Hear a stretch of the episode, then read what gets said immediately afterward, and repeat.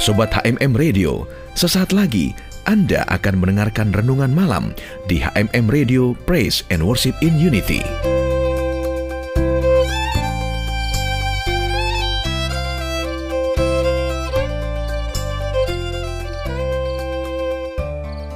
Shalom Sobat HMM Radio Terlebih dahulu saya ucapkan selamat tahun baru 2021 Kiranya di hari pertama di tahun baru ini Sobat HMM Radio punya harapan yang baru dan iman yang meningkat di dalam Tuhan Yesus. Bahwa tahun ini akan lebih baik dari tahun kemarin. Sobatku, bagi saya pergantian tahun itu menunjukkan makin mendekatnya kedatangan Tuhan kita Yesus Kristus, Maranatha.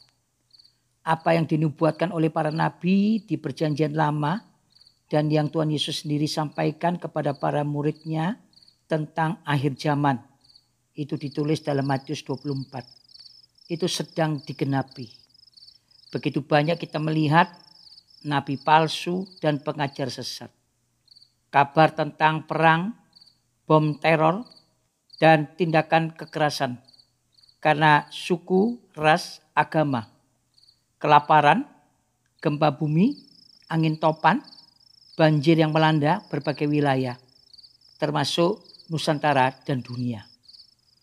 Hal lain yang terjadi ialah di satu sisi banyak orang yang menjadi percaya, sekalipun mengalami penganiayaan karena mempertahankan imannya kepada Tuhan Yesus. Tetapi di sisi lain banyak pula yang tadinya percaya malah sekarang menjadi murtad. Kedurhakaan yang makin bertambah menyebabkan kasih kebanyakan orang makin dingin. Mereka tidak lagi hidup karena iman dan telah meninggalkan kasih yang semula. Hal-hal seperti ini akan bertambah banyak jumlahnya dalam skala yang lebih besar. Tetapi Tuhan Yesus mengatakan bahwa semuanya itu barulah permulaan penderitaan menjelang akhir atau zaman baru. Matius 24 ayat 8.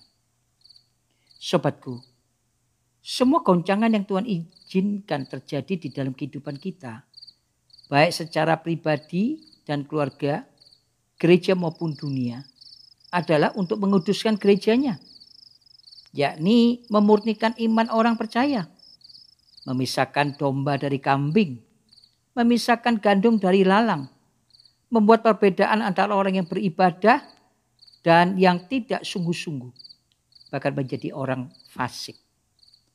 Goncangan juga mendatangkan lawatan dan hujan pertobatan bagi jiwa-jiwa yang belum percaya serta penghakiman terhadap bangsa-bangsa dan para pemimpin dunia dengan tujuan agar semua manusia di muka bumi ini diberi kesempatan untuk bertobat. Sabda Yesus, satu kali lagi aku akan menggoncangkan bukan hanya bumi saja, melainkan langit juga.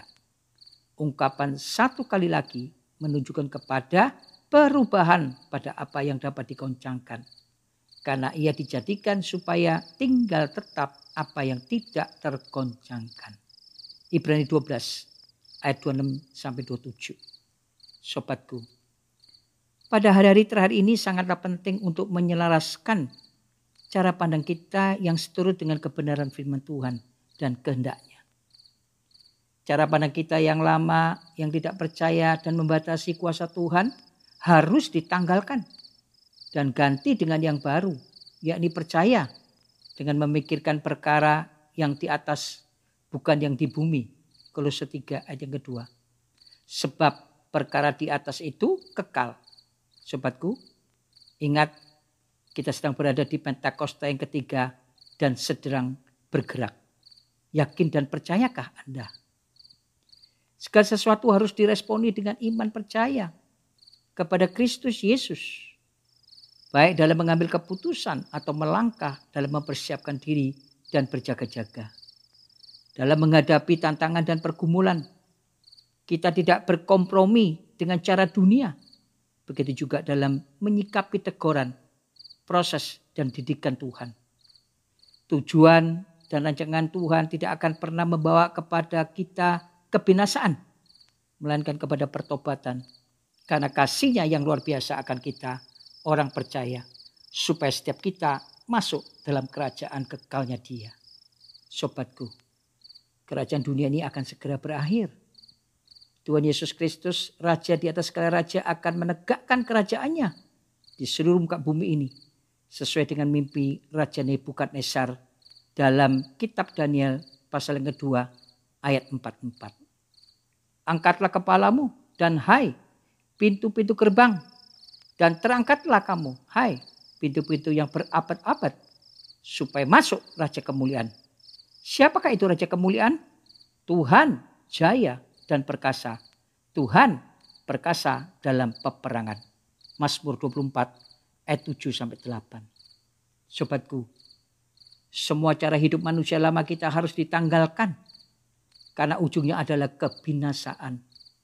Hendaklah Anda menggunakan manusia baru senantiasa melalui pembaruan dalam roh dan pikiran agar kita hidup di dalam kebenaran dan kekudusan yang sesungguhnya renungkan firman Tuhan akan menghasilkan pembaruan budi lalu akan menentukan ukuran iman kita.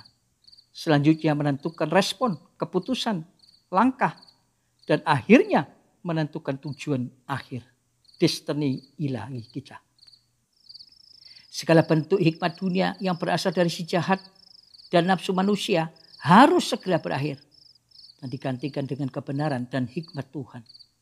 Sobatku, di mata Allah, hikmat dunia itu adalah suatu kebodohan dan merupakan suatu dosa pemberontakan. Aku akan membinasakan hikmat orang-orang berhikmat dan kearifan orang-orang bijak akan kulenyapkan. Di manakah orang yang berhikmat? Di manakah ahli Taurat? Di manakah pembantah dari dunia ini? Bukankah Allah telah membuat hikmat dunia ini menjadi kebodohan? Sobatku, itu ada dalam 1 Korintus 1 ayatnya ke-19 sampai 20. Sobatku, untuk dapat luput dari semua malapetaka dan berkemenangan di tengah goncangan, tentu seseorang harus memakai tanda darah anak domba di dalam kehidupannya. Harus punya tanda, yakni dengan mengalami kelahiran kembali, menjadi ciptaan yang baru, sehingga ada dalam naungan darah Yesus. Sehingga harus membangun keintiman dengan Tuhan supaya pemeliharaan darah itu tetap ada. Tetapi ternyata tidak cukup hanya itu saja.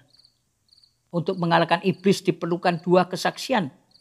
Karena Alkitab mengatakan demikian. Bahwa kesaksian dua orang adalah sah. Yohanes 8, 17b. Dan mereka mengalahkan dia oleh darah anak domba. Dan oleh perkataan kesaksian mereka karena mereka tidak mengasihi nyawa mereka sampai ke dalam maut. Sobatku, ternyata orang percaya juga harus terus hidup di dalam iman agar dapat mencapai garis finish atau garis akhir sebagai saksi Kristus yang setia.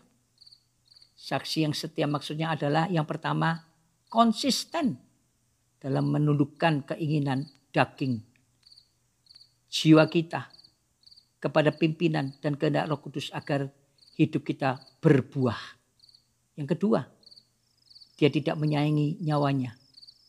Bahkan sampai ke dalam maut demi mempertahankan iman. Sobatku, Paulus menulis demikian. Tunduklah kepada Allah dan lawanlah iblis. Maka ia akan lari padamu. Orang yang bertahan sampai kesudahnya akan selamat. Barang siapa mempertahankan nyawanya ia akan kehilangan nyawanya. Dan barang siapa kehilangan nyawanya karena aku, ia akan memperolehnya. Sobatku, di tahun integritas ini 2021, pasti titik poinnya adalah bicara karakter. Pola hidup kita setiap hari. Mintalah agar Tuhan memeriksa seluruh hati dan hidup kita.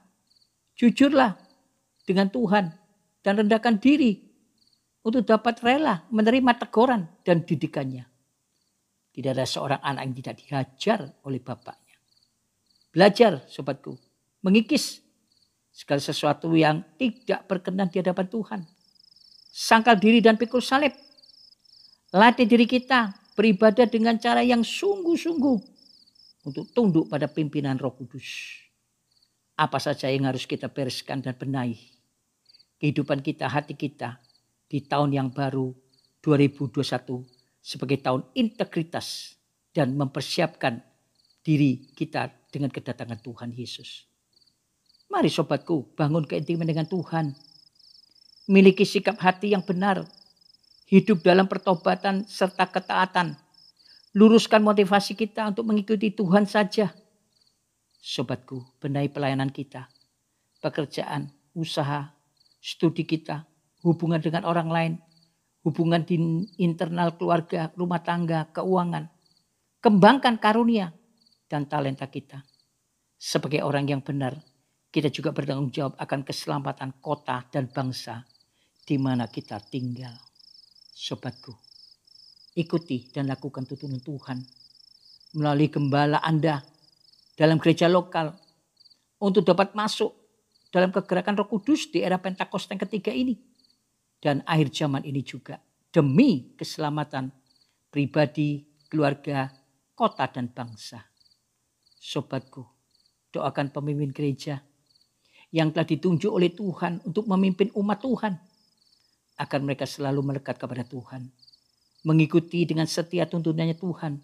Semakin pekah. Dan kita semua bersatu hati menopang. Mulai doa, pujian penyembahan, serta tindakan.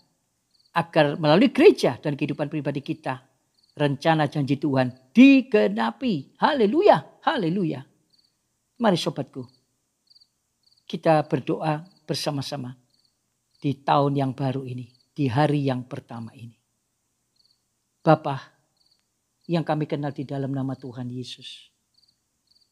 Malam ini kami sangat bersyukur karena hari ini kami bisa berada di tahun yang baru 2021.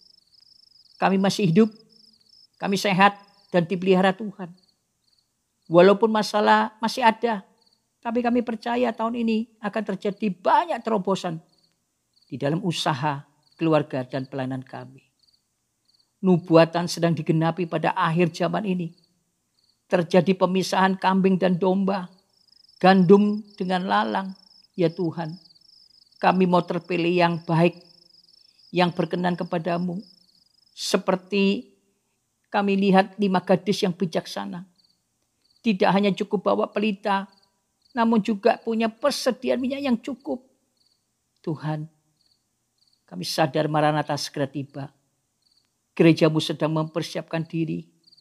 Gerejamu sedang membenahi baju identitas kami masing-masing sebagai anak-anak Tuhan. Tuhan engkau melihat hati pikiran, perkataan, dan perilaku kami.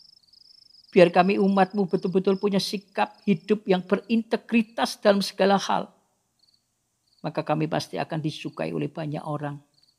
Dan dengan sendirinya kami dapat promosi dan diberkati oleh Engkau Tuhan.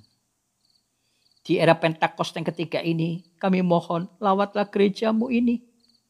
Kami semua Tuhan. Dan juga dunia marketplace yang harus ditransformasi. Bahkan pemerintahan kami. Tuhan, doa kami supaya bangsa dan pemerintahan kami ini diselamatkan di dalam nama Tuhan Yesus. Sekali lagi, terima kasih Tuhan. Kami bisa masuk di tahun yang baru ini. Pasti hidup kami akan semakin mengalami kelimpahan berkat jasmani dan rohani. Tuhan kami janji untuk tidak akan kami berubah terhadap Engkau. Sebab yang kelihatan hanya sementara. Kami mau melekat di dalam sang pemberi berkat serta melakukan kehendak Bapa pada zaman akhir ini Tuhan. Dan kami tahu satu hal. Buah kehidupan kami, buah roh kami akan berdampak di mana Engkau tempatkan kami di dalam kehidupan ini. Terima kasih. Di dalam nama Yesus kami sudah berdoa dan mengucap syukur. Haleluya. Haleluya. Amin. Selamat malam sobatku. Selamat tahun baru 2021 tahun integritas. Sampai jumpa dan Tuhan Yesus memberkati.